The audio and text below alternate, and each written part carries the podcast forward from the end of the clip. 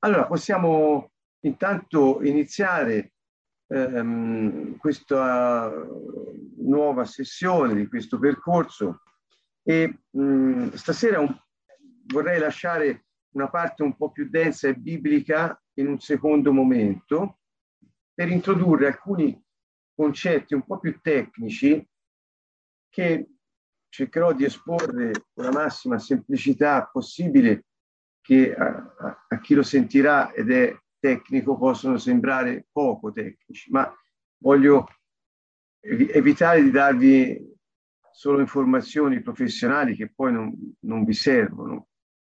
Quello che voglio invece comunicare è capire com'è che la nostra persona si ritrova ad avere certi comportamenti o certi pensieri eh, o essere ricattati da certe emozioni. L'analisi transazionale, che è il nostro modello teorico a cui ci rifacciamo, è piuttosto interessante perché offre un'analisi di personalità che è, non è, è abbastanza, diciamo, unica nel suo genere. Vi voglio leggere da un libro molto importante, è stata un po' una pietra miliare di Muriel James e Dorothy Young Ward, Nati per vincere, anche in italiano è anche simpatico poterlo leggere al di là del contenuto tecnico. Ci, intro, ci introduce in quella che è l'analisi strutturale e funzionale della persona, cioè come siamo fatti in realtà, non tanto per gli elementi organici o psichici che ci compongono, ma diciamo, in base a quelli che sono i centri di esperienza della nostra vita che poi denotano una certa attitudine a manifestarsi in un modo o in un altro. Mi spiego meglio. Scrivono gli autori che ho citato, con l'analisi strutturale possiamo rispondere alle domande chi sono, perché agisco così, come sono arrivato a questo punto, e cioè un metodo di analisi, quella che vi propongo, dei pensieri, sentimenti e comportamenti. Questa triade, ehm, se, se potete ricordatevela, perché pensiamo, sentiamo e agiamo. E questa analisi questo metodo di analisi è basato sul fenomeno di quelli che chiamiamo stati dell'io. È come se l'io, la persona, avesse tre versioni di sé, tre modalità di pensare, sentire e agire. Fa un caso la, l'autrice, si immagini una madre che rimprovera ad alta voce i suoi bambini rumorosi e litigiosi. Ha il viso accigliato, la voce stridula, il braccio teso e sollevato. Improvvisamente suona il telefono. È un amico. L'atteggiamento, il tono, la voce, l'espressione cominciano a cambiare la voce diventa ben modulata, il braccio che prima era teso ora è rilassato. Ci si immagini ora due operai che litigano furiosamente su un problema di lavoro. Penso sarà successo a molti qui. La disputa è animata e feroce. Improvvisamente si sente un forte rumore metallico, seguito da un urlo straziante. Il loro comportamento cambia completamente. Abbandonano la discussione e le loro espressioni arrabbiate si trasformano in preoccupate. Uno corre a vedere cos'è successo, l'altro chiama l'autoambulanza. Secondo la teoria dell'analisi strutturale, gli operai, come del resto la madre, hanno cambiato gli stati dell'io, cioè il loro io si è ritrovato investito di una certa forza o energia in base alla versione che ha assunto.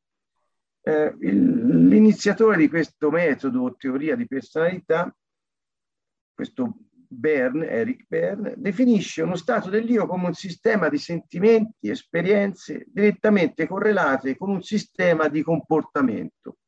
Quindi sentimenti ed esperienze correlate a un sistema di comportamento. Vedete, sistema vuol dire tante piccole parti, di, tante piccole esperienze molti eh, sentimenti eh, che insieme, collegati insieme, eh, producono un sistema di comportamento. Quindi ne consegue, continua la James, che le esperienze di una persona vengono registrate nel suo cervello e nel suo tessuto nervoso. Ciò include qualsiasi cosa una persona abbia sperimentato nell'infanzia, incorporato da figure genitoriali, percezioni di eventi e di sentimenti ad essi associati, come pure i ricordi distorti. Queste registrazioni vengono immagazzinate come in un videotape possono essere riprodotte e l'evento è richiamato alla memoria e persino rivissuto.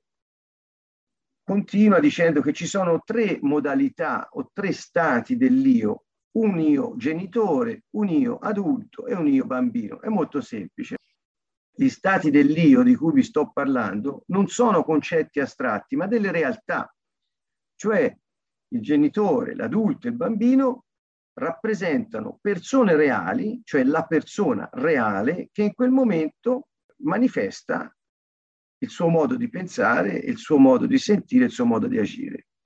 Lo stato dell'io genitore contiene gli atteggiamenti, i comportamenti incorporati dai genitori, dalle fonti esterne, principalmente dai genitori o persone di riferimento, vi parlai di nonni, di zii, di fratelli maggiori, di cugini importanti, per non parlare poi dei maestri, insegnanti, pastori, eccetera. Eh, questo stato dell'io genitore, diciamo, quando, si, quando è investito della forza o della energia, così come la chiamano in analisi transazionale si comporta come si comportava il genitore o il modello di riferimento da cui si è appreso quel modo di pensare, sentire, agire. Lo stato dell'io adulto non ha rapporto con l'età della persona, è presente sempre, è orientato alla realtà, cioè è in grado di valutare la realtà e di considerare le varie opzioni che la realtà presenta. Lo stato dell'io bambino invece contiene tutto ciò che in un bambino è naturale e le registrazioni delle prime esperienze di vita. Per esempio, le reazioni, le posizioni esistenziali che un bambino ha assunto verso se stesso o verso gli altri e si manifesta come si manifesterebbe il, il bambino che già ha vissuto. Quando si agisce, si pensa o si sente, sentite, ripeto sempre questi tre passaggi, si agisce, si pensa, si sente. Come si è visto fare ai propri genitori o alle proprie persone di riferimento, siamo nello stato dell'io genitore. Quando si affronta la realtà del momento, quella che stiamo vivendo, e si raccolgono i fatti, si valutano, si stimano in modo oggettivo, si è nello stato dell'io adulto, quando si tenta di comportarsi come si faceva da bambini, ma proprio io, proprio te, non un bambino ideale qualsiasi, si è nel proprio stato dell'io bambino. A che cosa ci serve questo? Ci serve per capire che la nostra persona, diciamo, registra le esperienze di vita le apprende dall'esterno, le persone di riferimento, cioè quelle che la vita ci mette accanto per farci da modello, o le abbiamo innate con le sue caratteristiche, che però non sempre restano così come sono, diciamo, non modulate dalle esperienze di vita, perché le esperienze di vita modulano il bambino fin da quando è concepito. Tutto questo, cioè apprendere o vivere esperienze di vita e valutare le varie realtà che abbiamo con le dinamiche che vi ho spiegato le altre volte, fa sì che il nostro modo di essere genitore, il nostro modo di essere bambino e o adulto è quasi sempre, diciamo, un po' distorto rispetto a quello che sarebbe il modello funzionale per il momento. E cioè, se ho imparato dai miei genitori, per esempio, eh, ad avere una quantità di opinioni sulla religione, per esempio, la politica, le tradizioni, le aspettative legate ai ruoli sessuali, gli stili di vita, il modo di educare i bambini, di vestire, di parlare, cioè queste opinioni. Il genitore ha questa caratteristica, cioè anche giudizi che non passano attraverso l'esame dello stato dell'io adulto, cioè sono conformi, consoni, funzionali alla realtà oppure no. Ecco, ma sono incamerati così come li abbiamo ricevuti e diventano parte di noi.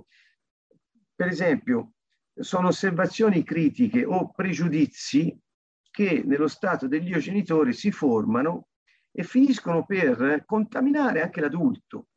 E cioè, vi faccio un esempio. I ragazzi non dovrebbero avere i capelli lunghi. Le ragazze non dovrebbero essere dolci e tranquille. I bambini andrebbero visti ma non sentiti. I ragazzi dovrebbero rispettare gli anziani.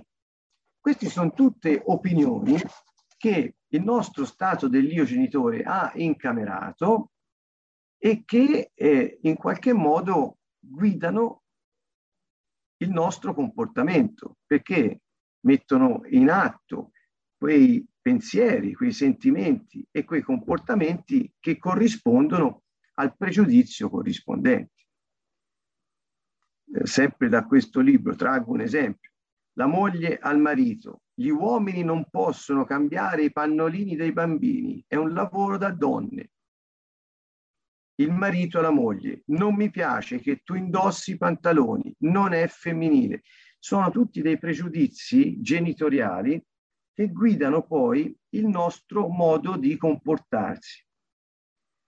Quando il pregiudizio eh, è attivo, l'adulto, cioè l'io, lo stato dell'io adulto, non è in grado di valutare la realtà in modo oggettivo nel qui ed ora, ma è contaminato dal pregiudizio genitoriale per cui è come se avesse una lente scura e vedesse tutto attraverso la lente scura, quindi vede poco della realtà e vede tutto così come voleva la figura di riferimento che gli ha fatto da modello. Incamerata dalla persona diventa il suo sistema di riferimento.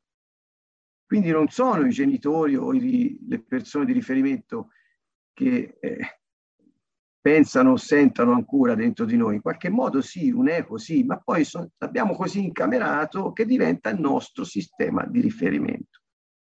Allo stesso modo, il bambino, cioè lo stato dell'io bambino, chiaramente non è che ha dei eh, pregiudizi. Il bambino ha delle convinzioni sue che più spesso chiamiamo illusioni. E cioè sono convinzioni illusorie che si fa un'idea del mondo, della realtà, degli altri, di se stesso che non corrisponde ad un giudizio genitoriale, ma a una illusione bambina che la situazione si risolverà o è sicuramente in quel modo. E quindi o non ne può uscire o spera che arrivi il principe azzurro che risolve tutto quanto. Anche questo modo di pensare, agire, sentire del bambino può contaminare la valutazione della realtà dello stato dell'io adulto, perché eh, se io valuto la realtà con l'illusione che ma non è quella che vedo, tanto arriverà qualcuno che risolverà il problema. È un candidato alla passività aspettando Superman che eh, sicuramente caverà le castagne dal fuoco. Normalmente il tratto illusorio dello stato dell'io bambino corrisponde a un pensiero magico. Anche questo, detto, contamina l'adulto. Quindi noi abbiamo un adulto nel mezzo, un genitore sopra con dei pregiudizi, un bambino sotto con delle illusioni e il nostro stato dell'io adulto non è in grado di valutare come comportarsi funzionalmente e adeguatamente rispetto alla realtà che stiamo vivendo. Lo stato dell'io bambino può essere adattato o meno.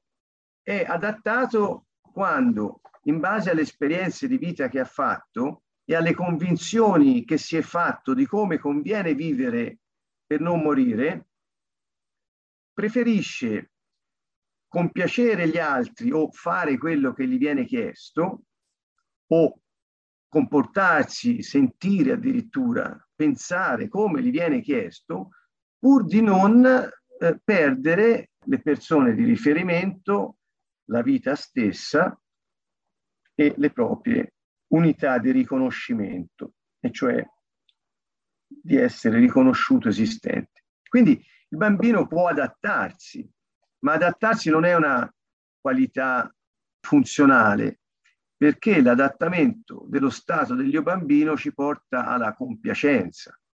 La compiacenza ci porta all'espressione di una forma di egoismo che è basata sulla necessità di sopravvivenza. Se io non faccio quello che mi viene chiesto, non ne cavo le gambe, per cui mi adatto, non sono mai me stesso, compiaccio e in questo modo sarò gradito. Diventa la compiacenza, mentre può sembrare vista dall'esterno una modalità anche discutibile che può assumere varie connotazioni descrittive, la compiacenza è una modalità manipolatoria perché il compiacente riesce a ingraziarsi gli altri facendosi zerbino. Nessuno è felice perché gli altri sono manipolati, lui è o lei è calpestato o calpestata, ma alla fine tutti sopravvivono. E al massimo non siamo autonomi, ma dipendiamo gli uni dagli altri. Cioè noi abbiamo la capacità di apprendere come essere genitori. Abbiamo la capacità di valutare la realtà e la capacità di eh, porsi rispetto alla vita come facevamo da bambini. Quindi abbiamo queste tre capacità in- interiori che poi hanno studiato che corrispondono anche a eh, livelli organici proprio eh, della persona quindi l'adulto esiste indipendentemente dal fatto che il genitore lo influenzi in un certo modo, è la nostra capacità di valutare la realtà e viverci in modo funzionale. Quanto più questo adulto è non integrato con il genitore e il bambino, tanto meno riesce a vedere la realtà e prendere decisioni funzionali. Perché se noi siamo, pensate a, come ho detto, una persona che dice i, i padri non devono cambiare i pannolini ai bambini, cioè, hai, hai questo pregiudizio, per cui se c'è un bisogno reale in quel momento di cambiare un pannolino, magari fai urlare, strillare il bambino, eh, si arrossa tutto, si generano i soliti problemi che conosciamo, ma non permetti che qualcuno possa instaurando anche delle dinamiche relazionali con chi stai cercando di tenere lontano perché non è bene che quella persona intervenga. Quindi il tuo pregiudizio crea una situazione di disagio per il bambino, di burrasca con il coniuge o il, o il partner, il bambino si sente trascurato e quindi cercherà di adattarsi e capirà che non deve fare il bisogno nel pannolino perché se no piange due ore e nessuno lo prende in considerazione. Cioè si innescano tutte queste situazioni dove la realtà resta l'ultima ad essere considerata, ma rispondiamo come in modo automatico a delle, eh, eh, dei pregiudizi che abbiamo assunto come nostri, non è bene cambiare pannolino, e, e il bambino impara dalla vita fa esperienza che quando si comporta in un certo modo i, i, i grandi fanno qualcosa che non torna e lui ci rimette e quindi si adatterà alle disfunzioni dei grandi senza capire, ma eh, impara che si vive in quel modo in casa sua. Soltanto queste prime riflessioni ci portano a capire che siamo complessi, che le esperienze di vita che facciamo ci modellano. Già nell'utero della madre queste esperienze di vita hanno la loro influenza e naturalmente eh, diciamo la nostra vita prende un corso di un altro in base alle esperienze che facciamo. non c'è uno stato dell'io più importante di un altro. L'ideale è che i, i, tre stati dell'io siano integrati, ognuno dia il suo. Per esempio, il genitore può essere critico o affettivo. Il genitore critico punta il dito, dà regole e urla, il genitore affettivo si prende cura ed, è, ed esprime tenerezza. Capite? Ci sono, uno può, può assumere eh, un modello o un altro e poi sviluppare il proprio sistema, che chiameremo, lo faremo più in là, sistema di riferimento.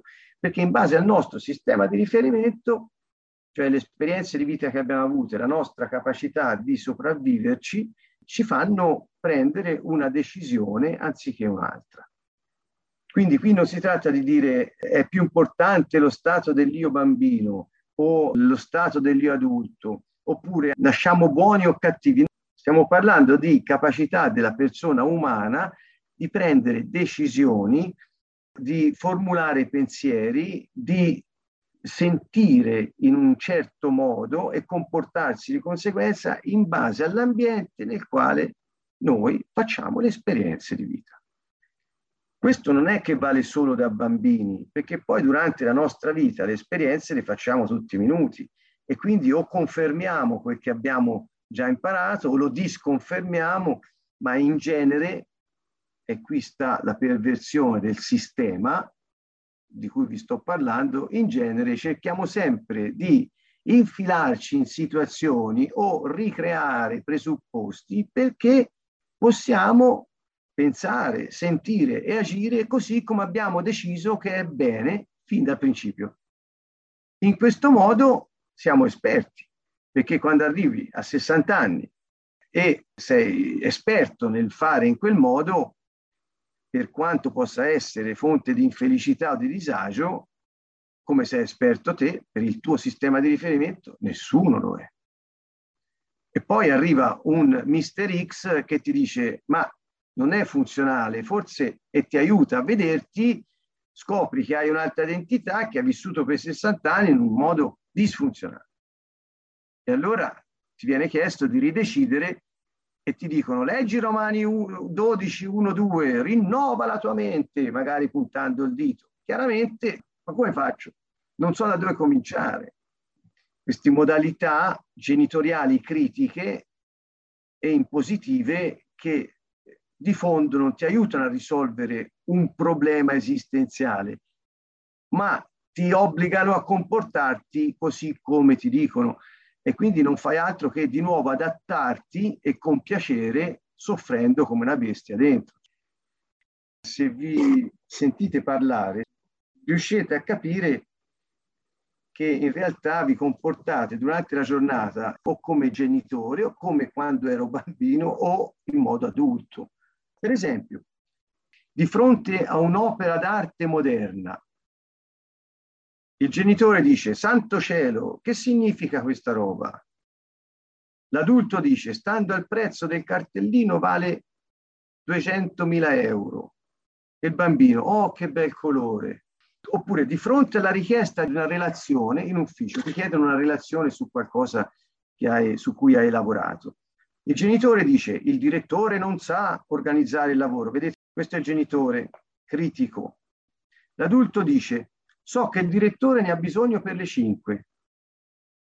Il bambino fa qualsiasi cosa io faccia, tanto non gli piacerà. Pensiamo e sentiamo e ci comportiamo in base allo stato dell'io che sul momento investiamo di energia diamo forza a quella nostra edizione del nostro sé. Di fronte a una scena di violenza in strada, il genitore dice, così quella ragazza imparerà a rimanere fuori tardi la sera. L'adulto dice, farei meglio a chiamare la polizia. Il bambino dice, guarda, ma è proprio eccitante. Di fronte a un dolce quando si è a dieta, il genitore dice, Mangialo pure tesoro, ti dà energia. L'adulto dice questa fetta di torta deve contenere almeno 400 calorie, penso che lascerò perdere. E il bambino, che bel dolce, potrei mangiarmelo tutto.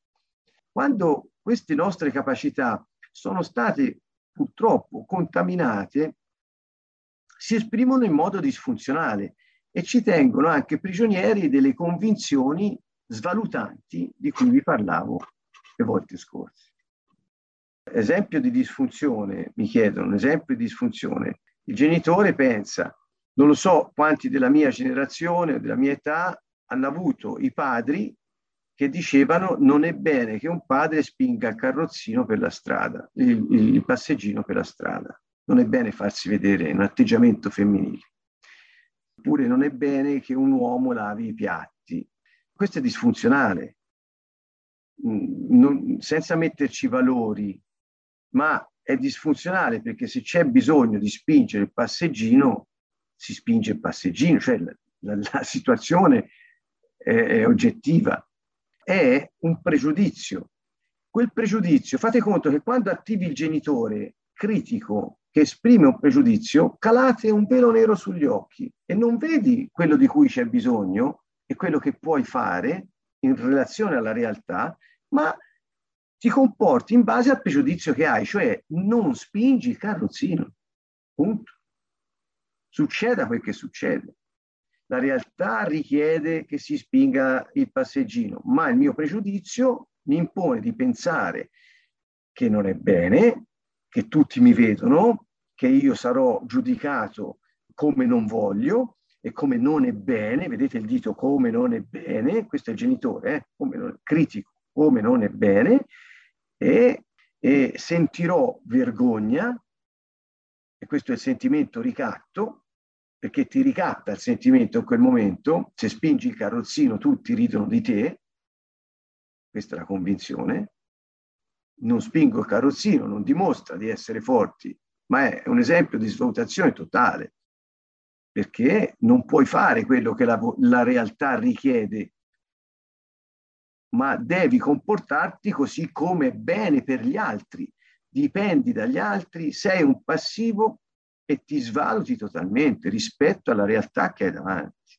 L'uomo non deve fare le cose da donna, certamente eh, qualcuno mi sta scrivendo, è chiaro, perché è un pregiudizio culturale, familiare, ma sono pregiudizi.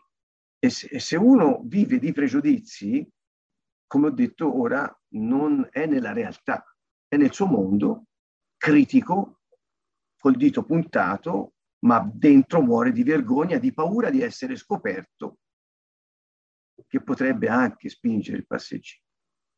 Quindi la disfunzione è sempre dietro l'angolo, per non parlare del bambino che di fronte a comportamenti dei genitori o delle persone che lo accudiscono che richiedono un certo modo di pensare, di sentire, di agire del bambino, il bambino si adatta pur di non perdere il treno della sopravvivenza.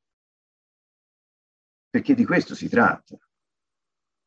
Molti elogiano il, l'istinto di sopravvivenza, ma è un istinto molto naturale, nel senso terreno, quando noi viviamo per sopravvivere, siamo sempre disfunzionali rispetto, parlo a noi cristiani, dell'identità che abbiamo. Perché il cristiano non è fatto per sopravvivere, ma è fatto per coltivare e custodire tutto ciò che Dio gli mette in mano e per soggiogare tutta la terra. C'è qualcosa che non torna.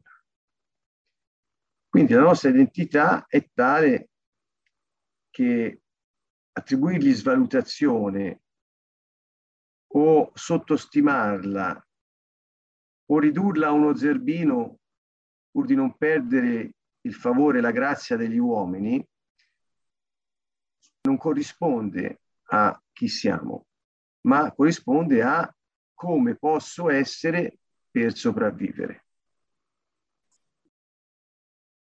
Il genitore ha come DNA, eh, il, il, la, la tendenza naturale a prendersi cura della persona che gli è affidata, non senza stabilire norme perché i confini vanno messi, eh, ma in modo accuditivo e non per placare le proprie paure.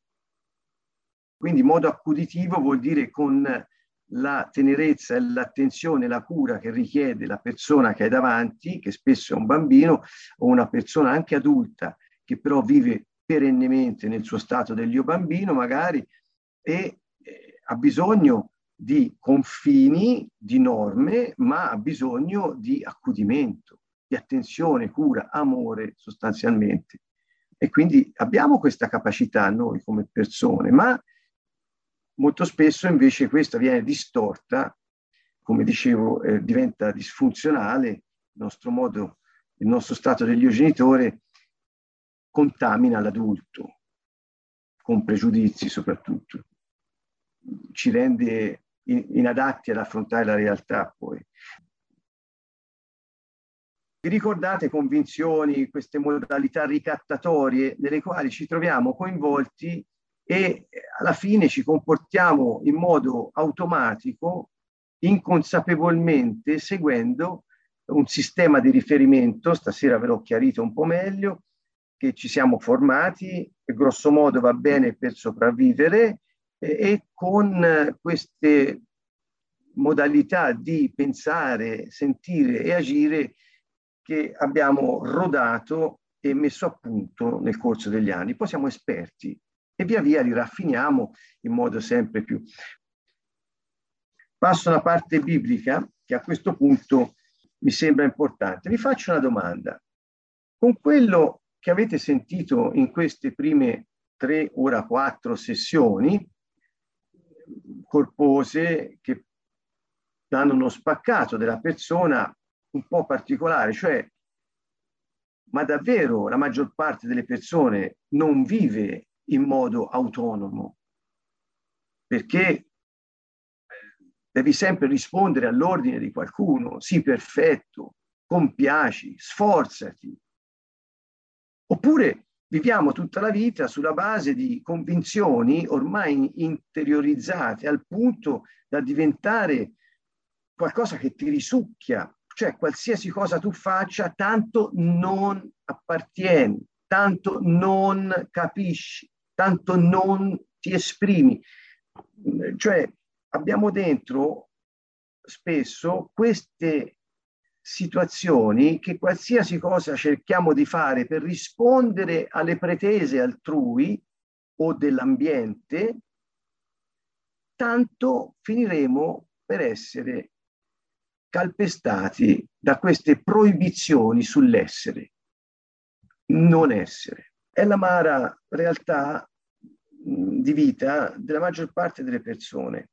E viene naturale la domanda, com'è possibile che un credente, un cristiano, nato di nuovo, cioè rigenerato dallo Spirito Santo, continua a vivere secondo queste dinamiche, perché alla fine, se nascendo dall'alto, cioè dall'acqua e dallo Spirito, come dice Gesù, entriamo nel regno dei cieli e quindi siamo persone nuove, rigenerate, com'è che continuiamo a vivere secondo le vecchie modalità? La domanda è importante, perché pur avendo in noi, ora la cambio, pur avendo in noi la vita eterna, vita eterna, continuiamo a mettere in pratica le solite dinamiche.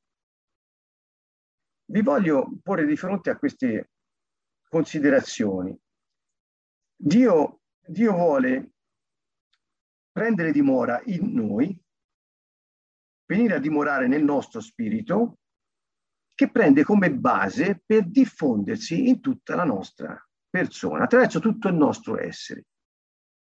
È come se il nostro spirito fosse la sua dimora più interna della persona, spirito umano distinguibile dall'anima. Se quando nasciamo di nuovo lo Spirito Santo viene a portare la vita di Dio, la vita eterna, nello spirito dell'uomo, che Pietro chiama l'uomo nascosto del cuore, l'uomo nascosto del cuore. Da lì poi il, la sua intenzione è quella di effondersi, espandersi in tutto il nostro essere e quindi da quel nucleo interiore più profondo espandersi sulla nostra anima e poi il corpo l'obiettivo di Dio, il suo intento è quello di permeare con se stesso il nostro essere affinché come Lui possiamo essere noi e dove Lui possiamo essere noi e possa con noi dimorare in eterno come Padre con i suoi figli. Quando Dio inizia a espandere la sua luce, la sua azione dentro di noi, sull'anima, quindi la mente, i pensieri, le emozioni, la, la volontà, è chiaro che quest'anima che era abituata a determinati modi di pensare, sentire e comportarsi, ora è chiamata a pensare, sentire e comportarsi in base alla nuova vita che ha. Ecco perché Paolo dice non vi conformate a come pensa il mondo, ma rin- trasformate la vostra, la vostra mente rinno- rinnovandola continuamente. Ci sono come due parti che combattono per l'anima. Vi leggo anche dei, dei passi che ho ripreso da un autore cristiano molto conosciuto, certo Watchman Nee. Lui dice il diavolo è entrato nel corpo umano attraverso Adamo quando ha mangiato il frutto dell'albero della conoscenza. Di conseguenza, il peccato dimora nelle membra del nostro corpo e governa come un padrone illegale, costringendoci a fare cose che non ci piacciono. Il diavolo non è altro che il nemico di Dio. Quando è entrato nel nostro corpo, il nostro corpo è stato, ha cambiato natura, è diventato la carne, quella che Paolo chiama la carne. La carne è il corpo corrotto, rovinato e danneggiato e diventa un principio di vita in noi. Quella natura corrotta che è entrata nel corpo domina l'anima e attraverso l'anima dominata dalla corruzione del modo di pensare, sentire agire del sistema del mondo, vuole distruggere e uccidere lo spirito della persona. Quindi parte da fuori e arriva al, do, al nocciolo per poter causare morte. Questo è il suo scopo. Come lo spirito umano diventa una base da cui Dio può diffondersi, così lo stesso principio vale per il corpo corrotto. La carne governata dal diavolo diventa la base da cui può compiere la sua opera diabolica prende il posto della carne per influenzare l'anima e poi attraverso l'anima per abbattere lo spirito. L'azione di Dio è il contrario, prende dimora nello spirito, si espande nell'anima per poi quando il Signore tornerà trasformare completamente anche il nostro corpo. Due parti si contendono che cosa alla fine? L'anima. E il Signore che cosa dice?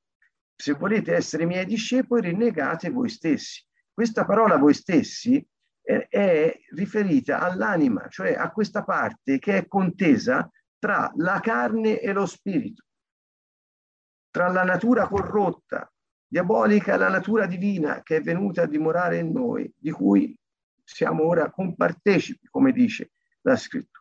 Nel momento in cui noi rinneghiamo noi stessi, è come se negassimo alla natura corrotta di continuare ad usarci come suo marito o sua moglie e poter eh, continuare a pensare, sentire agire come vuole il mondo, come vogliono gli altri, come vuole l'ambiente corrotto nel quale siamo a causa del peccato che già abita in noi, perché quando prendiamo un corpo, quello è rinnegare noi stessi è, è un'azione nostra, è una decisione nostra non è un'opera nostra la diffusione della luce di Dio dentro di noi, ma è una decisione nostra, quella di non rimanere sposati alla carne corrotta, ma offrirsi al Signore per essere investiti dalla nuova vita. Ecco perché un credente può continuare a vivere a vita nel modo vecchio, perché non divorzia dalla carne pur avendo la vita eterna.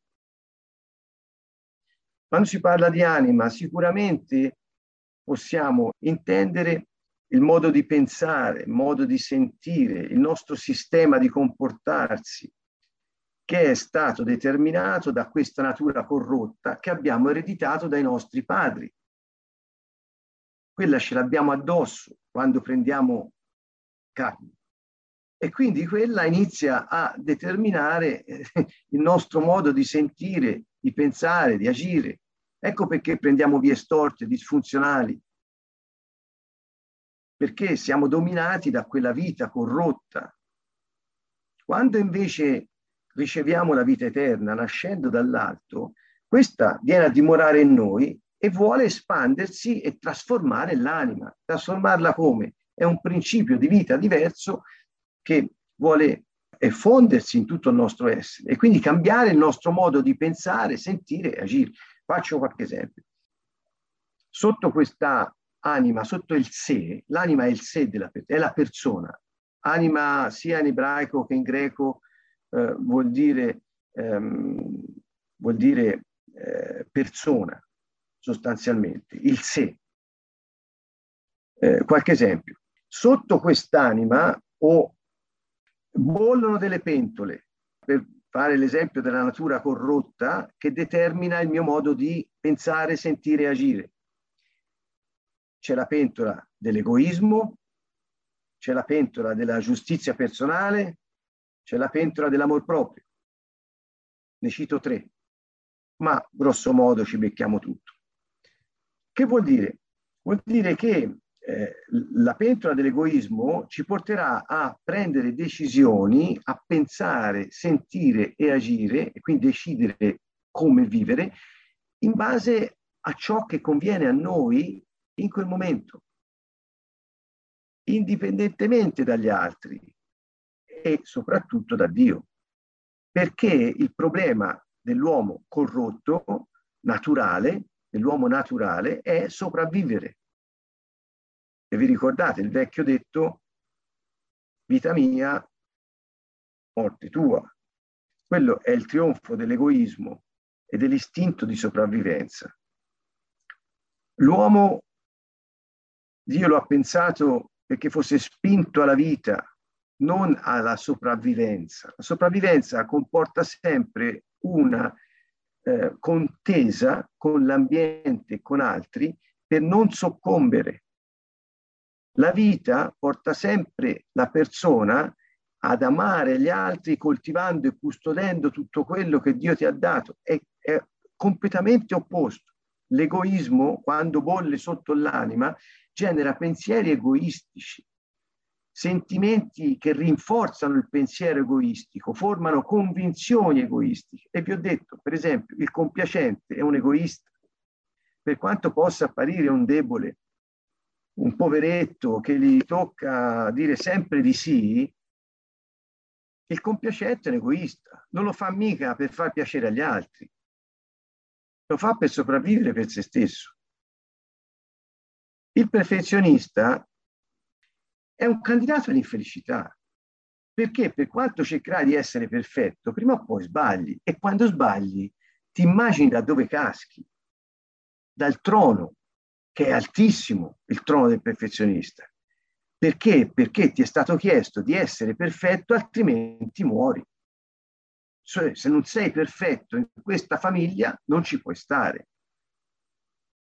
Ricordo il caso di un ragazzo che alle scuole elementari, che andava molto bene, tornò a casa e una volta prese cinque. E il padre chiese a tavola, come è andata oggi a scuola? E il ragazzo disse, ho preso cinque. E il padre tirò una sberla, in questa casa o sei perfetto o non ci puoi stare. È un estremo. Quindi cosa impara la, la persona? se non sono perfetto mi sbattono fuori. Se mi sbattono fuori i miei genitori, io non ho mezzi di sussistenza, non ho accudimento, non ho niente, non ho nessuno. E quindi mi adatto e cercherò di essere perfetto. Quando il perfezionista poi, tanto prima o poi sbaglia, 5 lo riprende di nuovo nella vita, è, la, è, è, è tremendo, è una tragedia. Quindi cercherà di essere bravo, perfetto, non per far piacere agli altri, ma per soddisfare un suo bisogno esistenziale. non mi vogliono, così mi accetteranno. La giustizia personale. Il metro è il mio. Vi ho parlato prima di pregiudizi genitoriali. È un campo fantastico per, per il trionfo della giustizia personale. Cioè, quando bolle quella pentola lì, nostra, i nostri pensieri, i nostri sentimenti e il nostro comportamento va verso l'autogiustificazione, va verso l'esaltazione delle proprie capacità di essere bravi e apprezzati dagli altri, va verso l'autosalvazione, e cioè io mi giustifico da solo in base al metro che ho io di ciò che è giusto e di ciò che non è giusto. È il trionfo dell'albero della conoscenza del bene e. E quindi quella natura corrotta raggiunge il massimo grado di espressione, la nostra personalità. Quindi ecco, ho fatto il caso dell'egoismo con il compiacente, il, perfe- il perfetto, il perfezionista. Ho fatto il caso della giustizia personale con il genitore critico e, pregiudi- e con i pregiudizi. Possiamo vedere la, la, la, la pentola dell'amor proprio, e cioè quanto ti voglio bene, nessun altro te lo vuole. Le persone pensano che non sia così perché magari non si piacciono, non, ma in realtà fanno di tutto per rispondere a questa chiamata della natura corrotta a preferire sempre se stessi agli altri. Per esempio, una persona che pur di sentirsi viva e riconosciuta preferisce un calcio in uno stinco piuttosto che essere ignorata, farà di tutto per essere presa a calci. E uno dice, ma insomma, una situazione che non c'entra niente con l'amor proprio. No, è un'espressione di amor proprio. Perché? Perché siccome uno dei bisogni fondamentali dell'essere umano è essere riconosciuti, è meglio un calcio che niente perché se mi tiri un calcio vuol dire che mi riconosci presente ed esistente. Se mi ignori vuol dire che non esisto. E questo da un punto di vista esistenziale è una tragedia. Per cui l'amor proprio ti porta a dire farò in modo che mi prendano a calci, quindi gli altri sfogheranno la loro ira su di me, la loro violenza, e quindi li porto, favorisco il loro peccato in qualche modo, e io però ottengo la mia disconferma esistenziale che mi permette di vivere ancora fino al prossimo calcio. Ho parlato di natura corrotta, di pentole che bollono. L'anima è influenzata da questo, a meno che non arrivi la natura divina, la vita di Dio e noi, nasciamo dall'alto e rinunciando all'anima, cioè a noi stessi, cioè a vivere come abbiamo imparato, togliamo alla natura corrotta il ponte per poter distruggere il nostro spirito. Rinnegando noi stessi, la battaglia non è più tra noi e il nemico o tra noi e Dio. La battaglia è direttamente tra Dio e il diavolo. E secondo voi chi vincerà? Avete capito la meraviglia dell'opera della croce? Quando Gesù, vero uomo, vero Dio, salì sulla croce, avendo preso forma umana e avendo rinnegato se stesso, spogliatosi della sua gloria, è diventato simile a noi.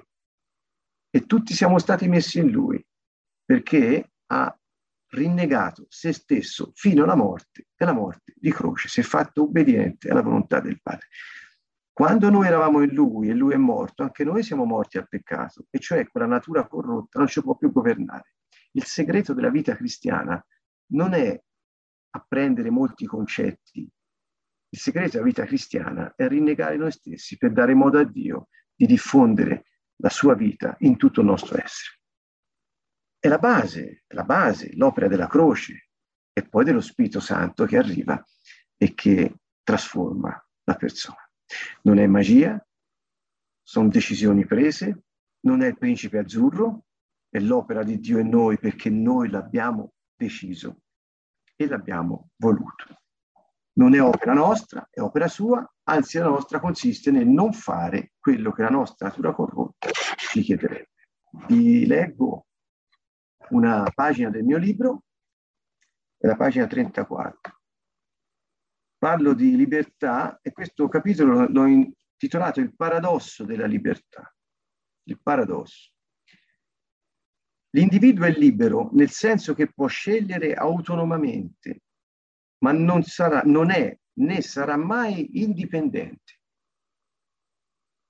O dipende da Dio o dal padre della menzogna, il diavolo, che propone all'uomo un percorso di vita che è come un miraggio.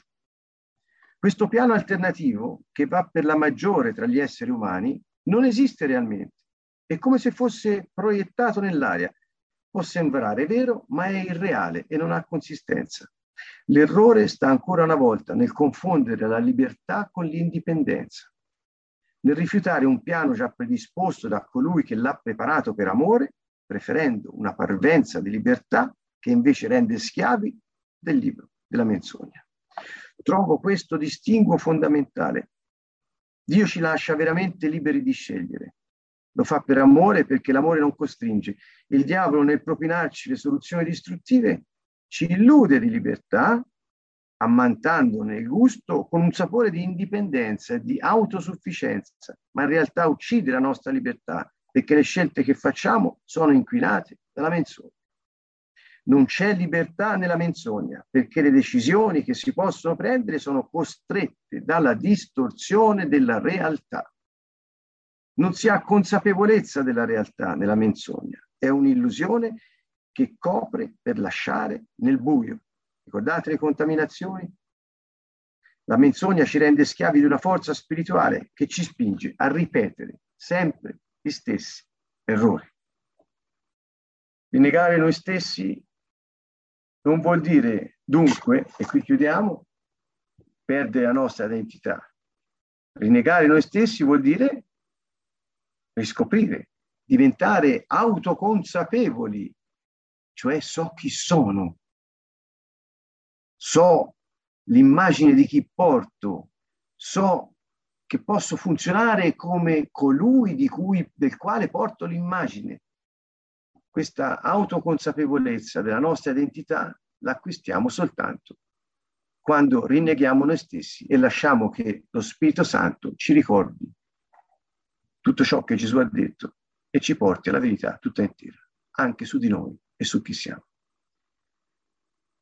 Quindi, cari amici, è un percorso impegnativo, è il percorso del discepolo, non è il percorso di un simpatizzante di una confessione cristiana, ma percorso di un discepolo.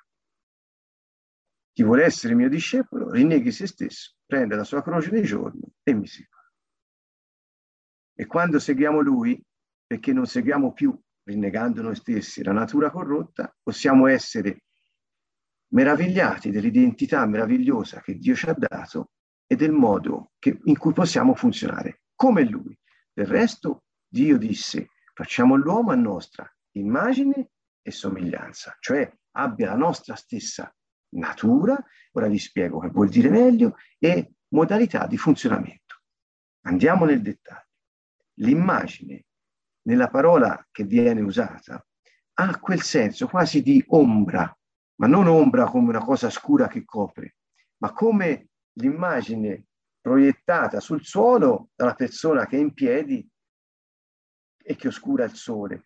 E quindi l'ombra è qualcosa che riproduce fedelmente il modello originale. Quindi l'immagine ha questo senso, è la riproduzione fedele di colui dal quale veniamo.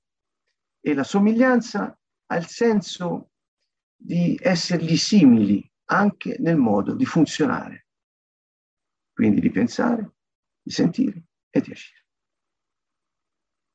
Ma non è meraviglioso che possiamo riscoprire questa nostra identità? Alla domanda chi sono, io mi sono fatto un mio eh, piccolo riassunto, chi sono? Gesù disse, voi che dite che io sia? Vi ricordate? Quindi è importante l'identità, perché quando riconosci l'identità, sai, sai chi sei e sai come puoi funzionare. Se non riconosci quell'identità, non lo puoi fare. E finché sei schiavo, cioè dipendente dalla natura corrotta, non la vedrai mai, anche se hai detto sì, Signore, ti appartengo, vieni a vivere in me. con la preghiera solita che viene fatta. Quindi è una cosa molto seria, quella che stiamo affrontando, perché ci pone di fronte all'opera della croce e dello Spirito Santo in modo ehm, eh, non così religioso, ma ce lo sentiamo addosso. È reale, è vera questa cosa perché siamo noi, ci siamo descritti come funzioniamo in modo funzionale o disfunzionale e ci possiamo riconoscere. Vi suggerisco due, due, due scritture, una ve l'ho citata, Romani 12, 1, 2, e l'altra è la lettera ai Corinzi, le fortezze. Romani 12, eh, scusate, velocemente vado a prenderlo. Romani 12, i primi due versi, dice, io vi esorto dunque, fratelli, per la compassione di Dio, per le compassioni di Dio, a presentare i vostri corpi in sacrificio vivente, santo, gradito a Dio, il che è la vostra adorazione, offrire voi stessi in sacrificio a Dio, un sacrificio vivente, santo e gradito. E poi dice, non conformatevi a questo secolo, quindi al, al, ai diktat del mondo che giace sotto il potere del maligno e quindi alla volontà satanica, ma siate trasformati mediante il continuo rinnovamento della vostra mente, affinché conosciate la volontà di Dio. Buona, gradita e perfetta. Quindi come faccio a essere trasformato e rinnovarmi continuamente? Verso uno, offriti come sacrificio santo, vivente e gradito a Dio, cioè rinnega te stesso e, e di a Dio, eccomi qua, e fonditi nel mio essere completamente, possa essere io uno strumento di giustizia nelle tue mani. Non più per amore mio, non più per la mia sopravvivenza, eh, non più per giustificarmi da solo, ma perché te sei la mia vita. Ok, questo è il primo punto. Quindi, come dice Paolo, possiamo rinnovare la nostra mente soltanto se rinneghiamo noi stessi. Avete visto? È quello da cui sono partito per illustrare l'opera della croce in relazione ai pregiudizi, le illusioni, le convinzioni e i ricatti.